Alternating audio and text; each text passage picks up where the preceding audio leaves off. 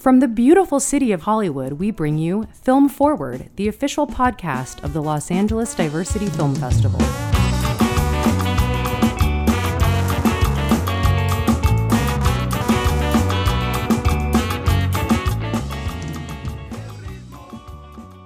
Hey, hey, welcome to Film Forward, everybody, the official podcast of the Los Angeles Diversity Film Festival. By popular demand, we're doing a re-release of one of our favorite episodes from a year ago. But before we get into it, if you like what you hear today, please subscribe to Film Forward for weekly episodes. Not only do we interview filmmakers with new releases, we also do our patented Gimme Three episodes. And starting on July twelfth, we will begin highlighting the filmmakers from this year's Los Angeles Diversity Film Festival. So lots coming up, lots in our archives. So be sure to subscribe, like, comment, show us some love. We'll show you some love back. But as I mentioned, it was a pinch over a year ago when we sat down with our friend Melissa Barrera to discuss her show Vida, and also what we were hoping would be a quick release of her film In the Heights. Of course, the pandemic kept us locked up longer than we had hoped. But if you don't know, if you've been living under a rock, In the Heights is finally out. It was well worth the wait. It's absolutely incredible. You guys have to see it. It's in theaters now. So go see it on the big screen. See it, hear it, feel it in an auditorium with an audience. You won't be disappointed. So in the meantime, we hope you enjoy this episode from last year. Melissa Barrera talking about In the Heights and the show Vida, which uh, the full series is available on Starz now. Enjoy. Hey, hey, welcome to Film Forward, everybody. We couldn't be more excited about today's guest. She is the co-star of one of the best shows on television today, Vida. She will also be starring in the film In the Heights that will be coming out later this year. Our guest is none other than Melissa Barrera. Melissa, how are you hey, doing today? I'm good. Thank you for having me on your show, on your podcast. This is awesome. Thanks for making it, you know, from the comfort of your living room or bedroom, wherever you are. Honestly, yes, I'm in my living room and this is kind of amazing. I'm like laying down. This is the chillest podcast I've ever recorded. That's what we aim for. We aim for have our guests chill out. Yeah. How are you holding up with the whole quarantine thing? And you're in Mexico, right? Yes. Yes, I am in Mexico. I I came out here before things got bad. Like I could see the lockdown kind of happening. And I was like, I don't want to be locked in my apartment by myself in L A away from my husband and my family. So I right. came down here and I'm glad I did because this looks like it's going to be a while. And at least here I have my dogs and my husband and I'm close to, to people and I have my my house. So at least I'm not like by myself. Yeah, no, you made the right call because yeah. uh, we'll probably be here for a while. I think I think we're going to be in our apartments for another couple months. No, but. seriously, I was I was looking at a chart about like the prognosis of like each country when the quarantine is going to end. Mm-hmm. And it's not looking good, guys. Yeah, it's not looking good. So I think it's it's better for all of us if we think that it's not until twenty twenty-one that things are going to get back to normal. Right. That way, if they do before, like some people are thinking fall, but like if you if you shoot for twenty twenty-one, then at least it'll be a nice surprise if yeah. we get to like come out before that. Exactly. Why don't they just say next year is like twenty twenty? Forget, you know, we'll just spend the rest of this year doing whatever. And then we'll just call next year a do-over. It's twenty twenty. Yo, again. I, I agree. I one hundred percent think it should be twenty twenty point two. Yeah. It's like, this is, this is crazy. But there are some bright sides to the quarantining. One of which is, if you guys haven't seen it, if our listeners have not seen it, you guys can check out the amazing show Vida, which is about to kick off its third and final season. Is this going to be the final season? Yes, it is the final season. Oh my gosh. You know, keep it short and sweet. That's right. Well, that's it's smart. It's better to, you know, have three incredible seasons than do what a lot of shows do is have three or four incredible seasons and then three or four not so incredible seasons. Yeah. I mean, it's a bittersweet feeling because mm-hmm. we do all feel like there was more story to tell. But you know what? Everything, I believe that everything just is perfect and that every, everything happens as it should. So I do feel proud of the three seasons that we that we got to make. The third season will air on the app or in, in the channel April twenty-sixth, Sunday, April twenty-sixth. So right now, actually, if you go on the Starz app, you can watch the entire first season for free. Boom. Which is a kind of cool virtual gift that Starz did for everyone that's in quarantine right now. That's amazing.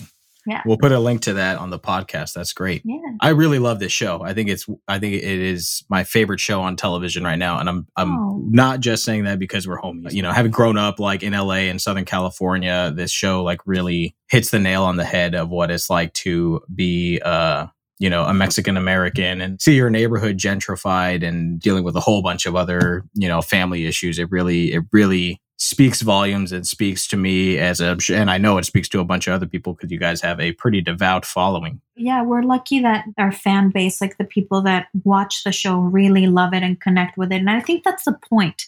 I think that's, at least that's the point of the projects that I choose, that I take on, and that I, the stories that I want to tell, I want them to be meaningful, and I want them to be a reflection of the real world. And in this case with Vida, it, it I think it's the first time in like prime cable that you see a show that's like an all Latinx cast. Mm-hmm. And it's, and it's created by a Latina, written by an all Latinx writers room. And you can, and it, you can feel the freshness of that, like the different point of view and the different kind of storytelling, because it's the first time that we as Latinos kind of get to steer the boat. Yes. And tell it in the most authentic and honest way, because it's our experience, which is to me the way that all shows should be, you know, mm-hmm. like the people that know what the story is and that have similar experiences should be the ones telling it, writing it, and, and acting it, you know? Absolutely. I feel very blessed to have like come into the United States when I did in time for this show and to be a part of it, because it definitely opened my eyes to a lot of things. Because being Mexican, born in Mexico, living in Mexico, I didn't, I didn't feel the way that like Mexican Americans do growing up. Mm-hmm. I never felt like an other in Mexico because I was one Mexican among Mexicans.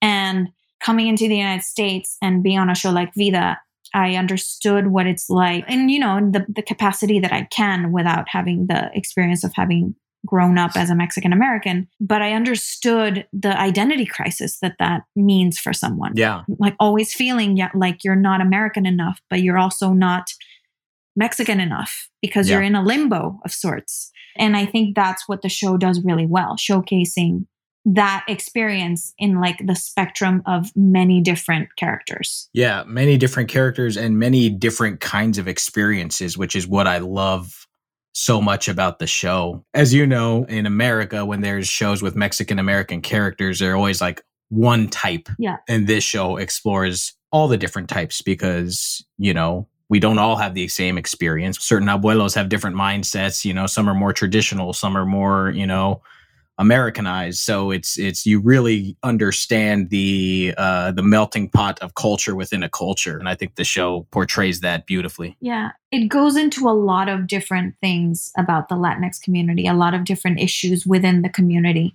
like the generational gaps, the way that like millennials and Gen X's and like the younger people live differently and have assimilated more to the dominant culture than like maybe older generations that are trying to preserve the language and the rituals and the traditions and everything. So it's just mm. fascinating to get to see that on television, but also in a show that, yes, it's colored and sewn in a way that's very Latinx, but it's a universal story. It's an immigrant story. It's a story that everyone can relate to, whether you're right. Latinx or not. Right. That's the beauty of it. The, in the specificity, you find the universal messages. Absolutely. For those who have not seen it, can you give uh, the audience just a little brief description of what the show is about and who you play in the show, Lynn? Yeah, of course. Vida means life in Spanish. That's the title of our show. And it's also the name of a character in the in the show. And the mother that passes away at the beginning. So the show begins with two sisters, two second generation Mexican American sisters that grew up in East L A. I play the younger of the sisters, Lynn, and they have to return to L A when their mom passes away, Vida. Vidalia is her name. And basically, these two sisters are polar opposites. Uh, Emma, the older one, is a very career-oriented woman. She's queer, and she kind of ran away from home to make something for herself. And she's she's a self-made woman. She is very successful and pretty much a by-the-book, type A kind of person. And Lynn, the character that I play, is a, a party girl that kind of goes with the flow and has different phases of her life, pretty much very immature when you meet her, uh, living off of her boyfriends and just like refusing to work. And, you know, all the all women can relate to being that woman at some point in our lives. I know I, I was like that when I was in college and high school. So they come back home and they discover that their mom was actually married to a woman and hadn't told them. And that the revelation of that secret shocks them. And now they have to share the inheritance with the wife. And it basically unravels a series of events and, and the drama about coming back home and not being welcomed and feeling like intruders in their own home.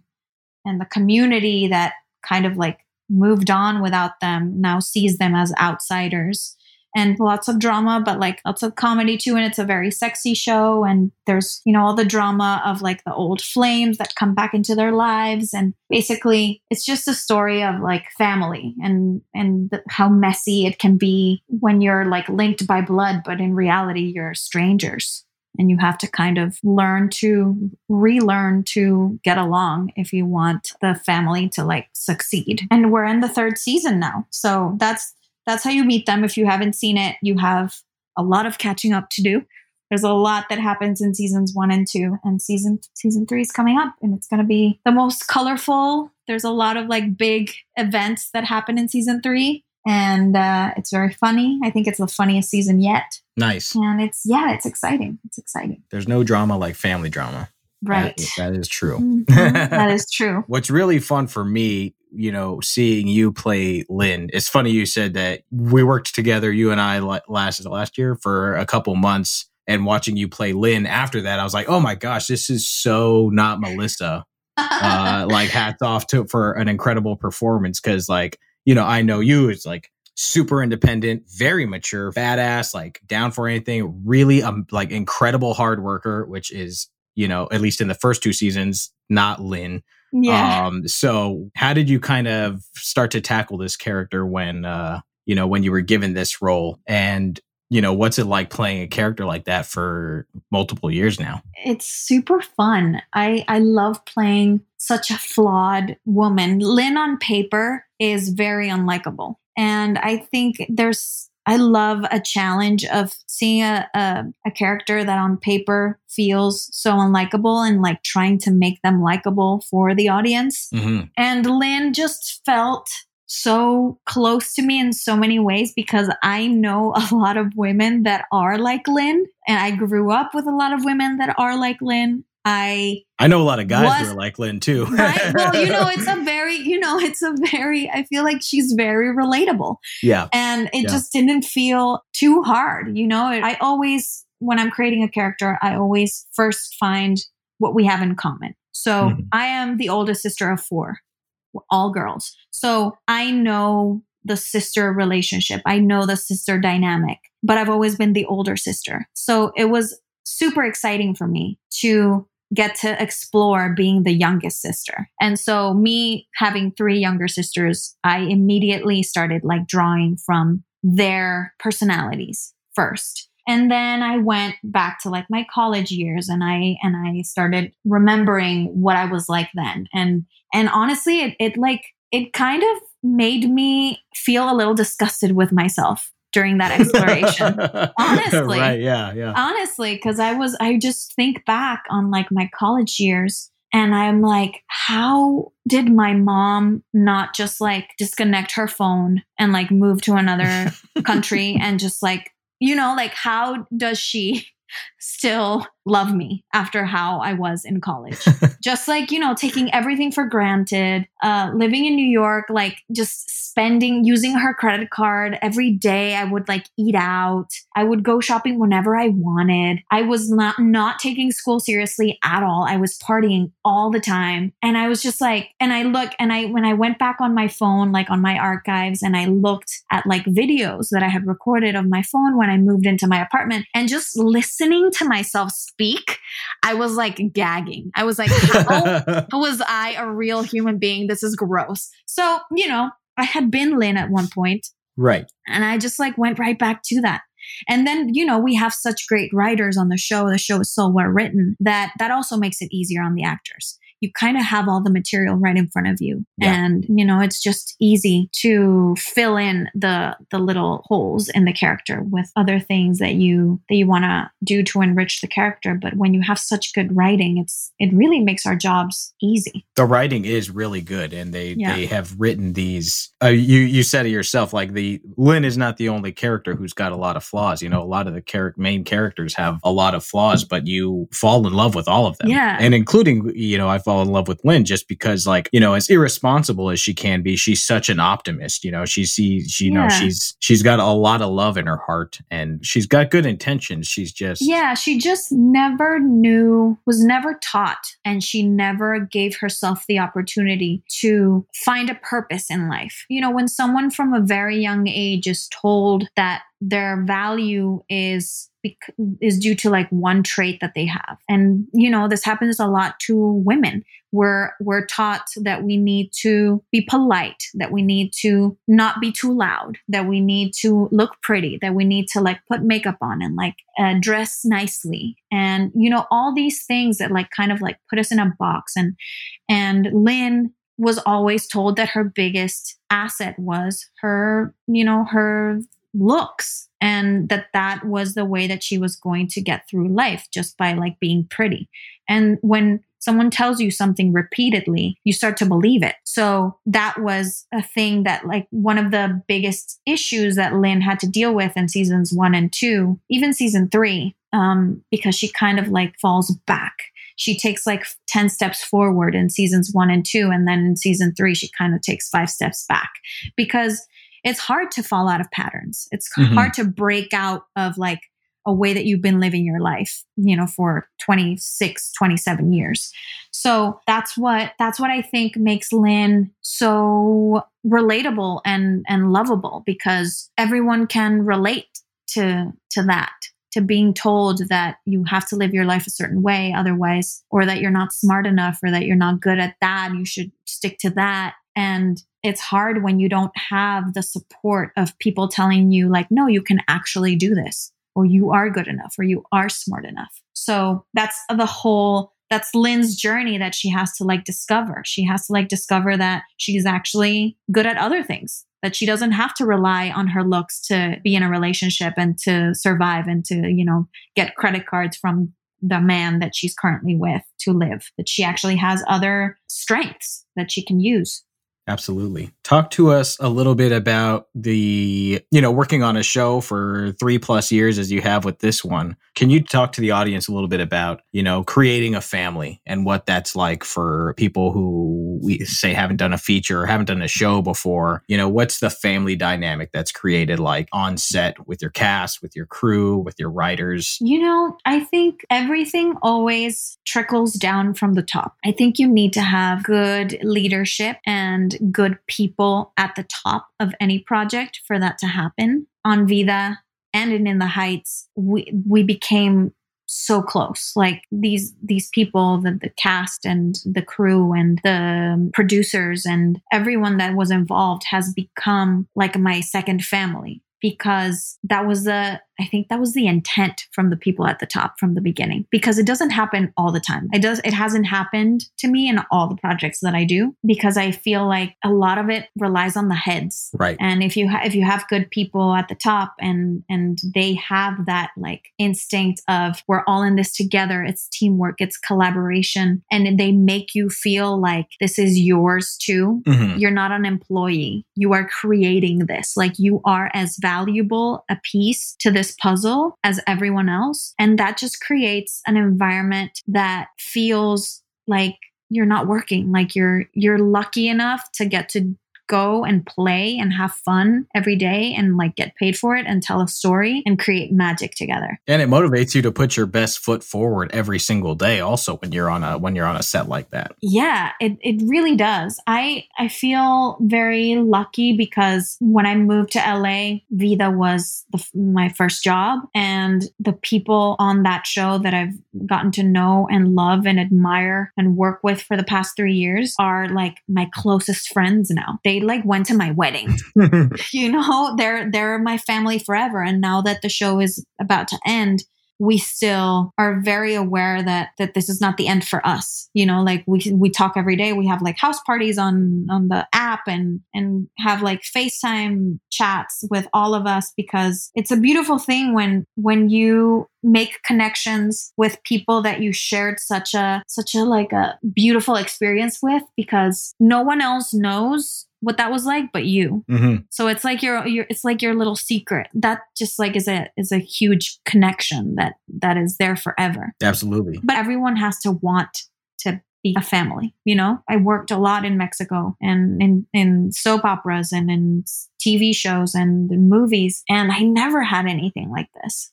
I had things, and I still like my friend, my closest friends in Mexico are my theater friends, are the people that I, I did theater with. And and I don't know why that is. It just so happened that those are the people, maybe because we spent a lot of time together rehearsing. We had long runs. I don't know what it is, but you kind of choose the family. Absolutely. And you also, you also have to be lucky to get to work with nice people, good people. Because, you know, not everyone is good people in this industry. Definitely not. Yeah. Definitely not. But it's it seems like everybody is on that show. And I'll tell you, it shows up on screen. You oh, can really, you, um, you know, you could really feel feel the love, and you could feel the collaboration and the artistic integrity with each episode that you watch. So, you know, congrats to you and Thank the entire you. team on creating a very special series. Season three premiere of Vida is Sunday, April twenty-sixth on Starz. As Melissa mentioned, if you sign up for Starz right now, you can catch season one for free. Yep. Season one and two are there right now, and the show is bingeable as hell. And I know all you got nothing to do. You're sitting at home, so check it out. All right, we'll be right back with more with Melissa Barrera talking about In the Heights. Stay tuned, more to come on Film Forward.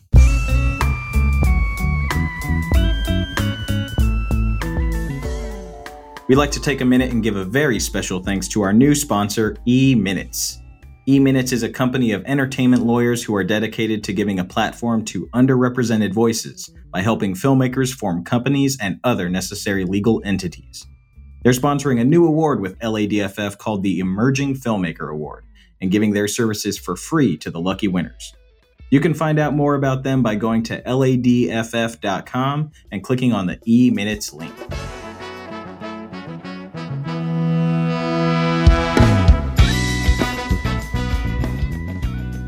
Hey, hey, welcome back to Film Forward. We are chatting with actor Melissa Barrera, star of Vida and the upcoming film In the Heights. And if y'all haven't seen the trailer for In the Heights, you need to watch it immediately after this podcast. The trailer is enough to get you out of your seats. You're going to be dancing on your couch and on your coffee table. The movie originally had a June twenty-sixth release date, which is now being pushed due to, uh, you know, hashtag COVID life. But we will have it on a big screen this year. This movie looks fucking awesome, Melissa. I'm so excited for you. I'm so excited for the movie that it exists, period.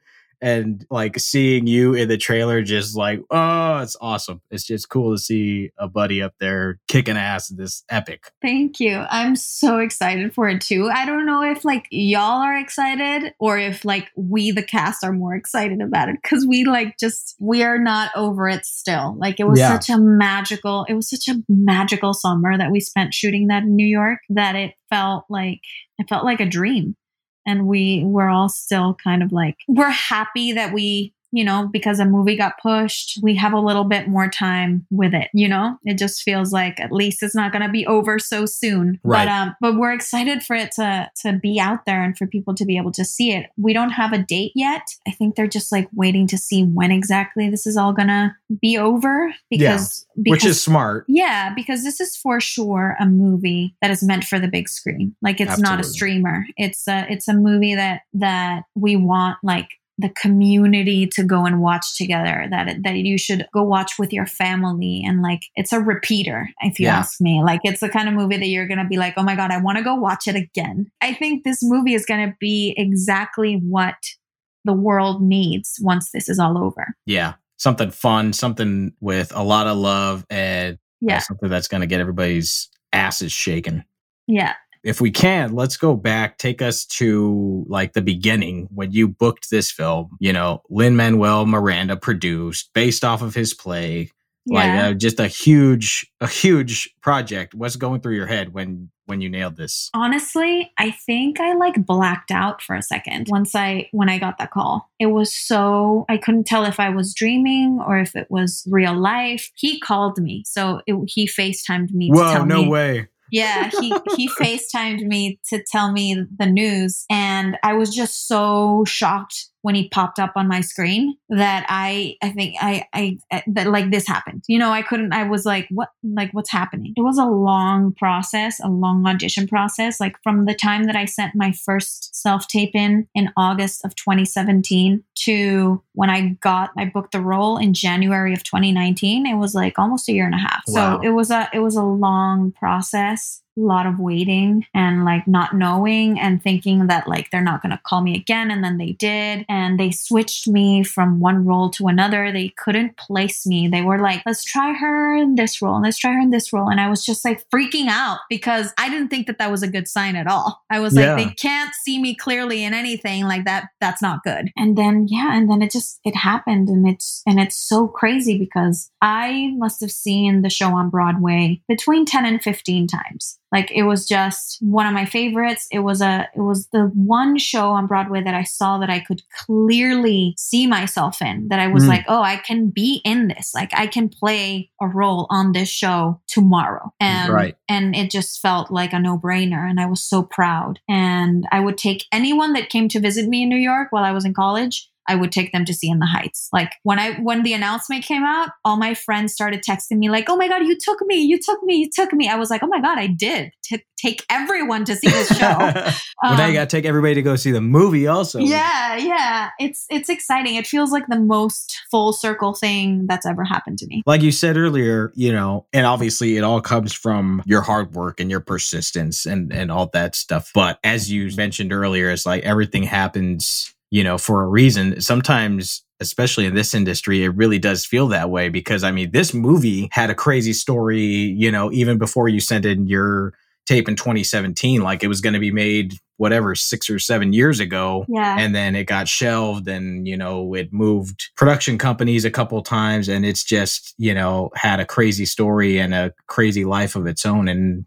you know, glad, glad it did. And now it's, and if it hadn't, you know, if it would have been made eight years ago, you. I wouldn't have been in it. Yeah, yeah, for sure. It's crazy. Everything just like, everything works out perfectly. Everything is, is as it should be in this universe and in the industry. I've. Yeah. If you work your ass off like you have. Yeah. If you, yeah, you have to work. Obviously you have to work really hard. You have to prepare yourself and you have to be ready for when the opportunities knock on your door, because mm-hmm. it is, it wouldn't be fair to say that it's not a little bit of good luck. Oh, for sure it is. Yeah. Because it, there is a little bit of that, but then it's not all luck because you have to be ready for, for when those opportunities come knocking, and you have to like be sure enough that you can walk through that door and like make an impression and nail whatever it is that you want. And I had been, you know, since I was in high school, I would, I've been manifesting the things that I want in life with my career because my mom always taught me to,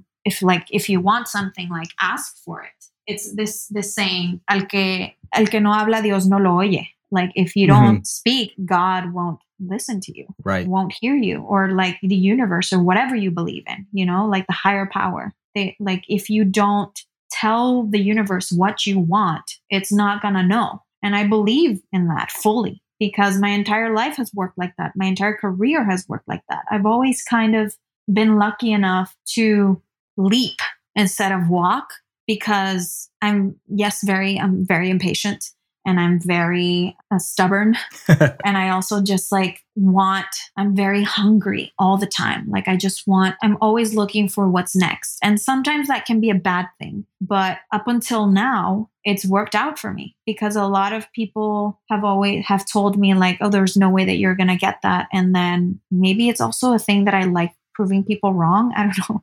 I don't know what it is, but a lot of things that like motivate me have, have led me to make the calls and take the risks that I have in my life that have led me to the best opportunities in my life. So I, I used to pray to be Vanessa in In the Heights when I was in high school. And when I was in college and I, I wasn't allowed in the first year of college, I wasn't allowed to audition for any of like the in-house productions. I would go and audition for the Broadway open calls, the non-equity open calls, because obviously I wasn't equity. And I would go to the In the Heights open calls all the time. Like every time that they had one, I would be there. And I would be there at like six a.m. As soon as the doors opened, I would like write myself on the list, be there with like two hundred, three hundred other girls, sing eight bars, which is like maybe fifteen seconds of a song or less. And that was it. And and I would like wait to get a call back one day and like hopefully, you know, get further in the process or get to be on Broadway or get to be an original production. And it never happened. And then I forgot about it. And I just like went on living my life. I moved to Mexico City. I started working there. Three years ago, I decided to move out here to L A, not here because I'm in Mexico right now, but like to L A. Yeah. And it was at that exact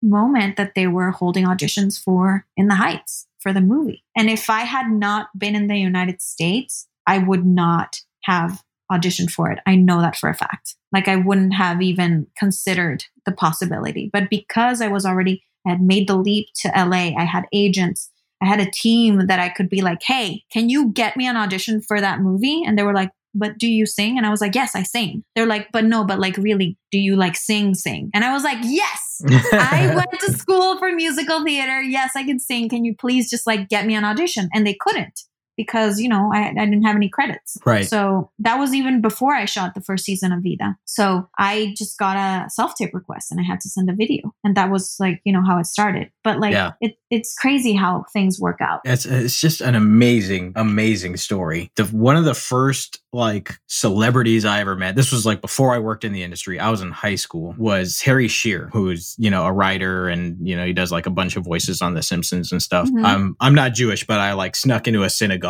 to like watch him speak and I got his autograph after. And I said, Mister Shearer, do you have any advice for, you know, an aspiring filmmaker and writer? And his advice that he gave me has been the most truthful advice that anybody has ever told me since. This was, uh, I don't know, like fifteen, sixteen years ago. He said, talent is good, luck is better, and nothing beats sheer brute persistence. Mm-hmm. And that those are the most true words anybody has ever said to me about working in this industry. And your story is uh, the exemplification of that. Yeah, I my roommate from New York that also was my roommate in L A, Lorena, she's also an actress. And she said something to me along those lines once because she attended this workshop, masterclass kind of thing in New York uh, with some Broadway actors. And this actor told her that the only reason that he had booked a role on Broadway was because he showed up. Because they he's an African-American man. They were not looking for an African-American man.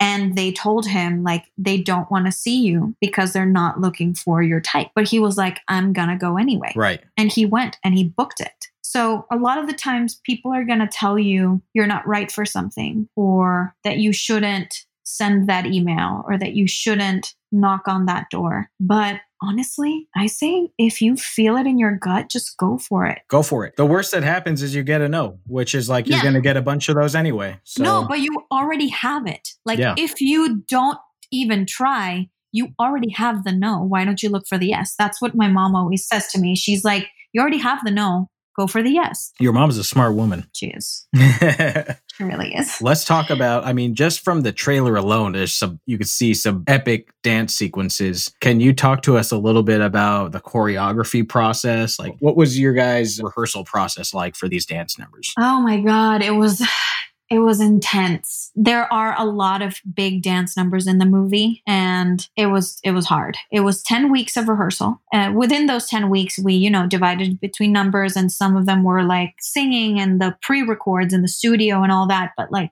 I think for for the big salsa number, that's the club, which is the the number that I had to dance in, I was having panic attacks every day because it was so hard. No, I swear. I was I was actually shocked because for the audition process, they never auditioned us for dance. Interesting. It wasn't a part of the audition process at all. So when I saw how much dance was actually going to be a part of the movie, I was like, how? I was I was shocked because I was like, what if What if I have two left feet? Like, what if I just can't move? And you cast me as this girl that's supposed to be the best salsa dancer in the club. And I was, and that pressure, like I, I put a lot of pressure on myself because I'm a perfectionist and because I'm an overachiever. And just my mom made me that way because I've always been that way in school, everything. And that sometimes can like fuck you up because I was exerting so much pressure on myself to learn this number, which is so hard because it's partner dancing and it's super fast and it's New York salsa and it's like a hundred dancers on the dance floor. I have the best salsa dancers in all of the United States beside me, and I have to look like I know what the fuck I'm doing. And it was just, it was just horrible. Like I, at one point I like went into the bathroom and I cried for fifteen minutes in the middle of a rehearsal because I was like, I'm not going to get this. And that felt like a failure to me.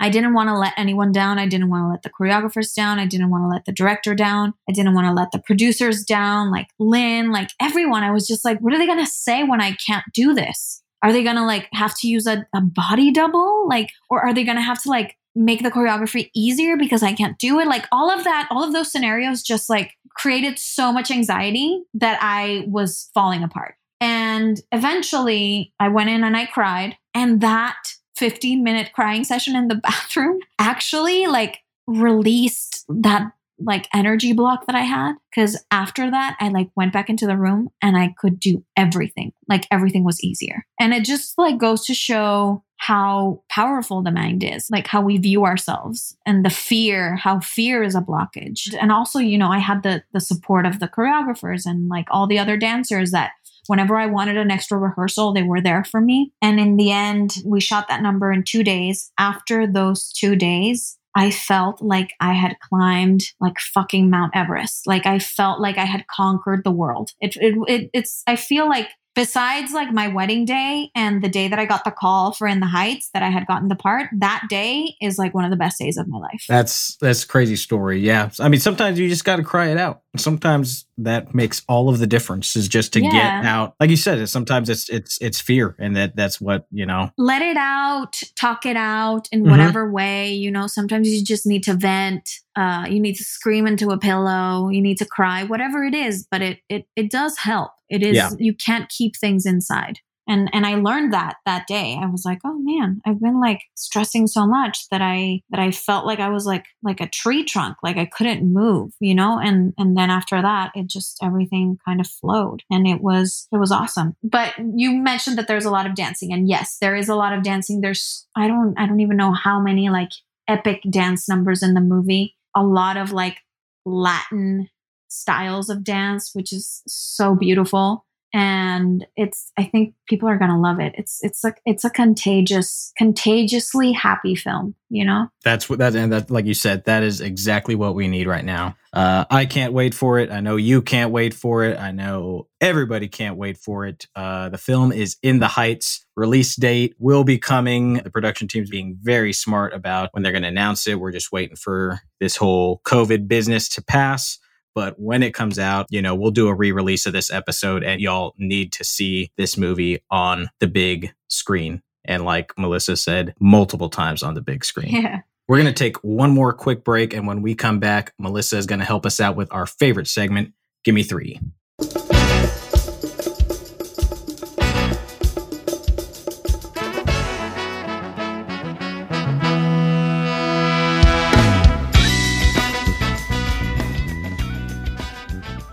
All right, we're back on Film Forward here with actor, superstar, and friend Melissa Barrera.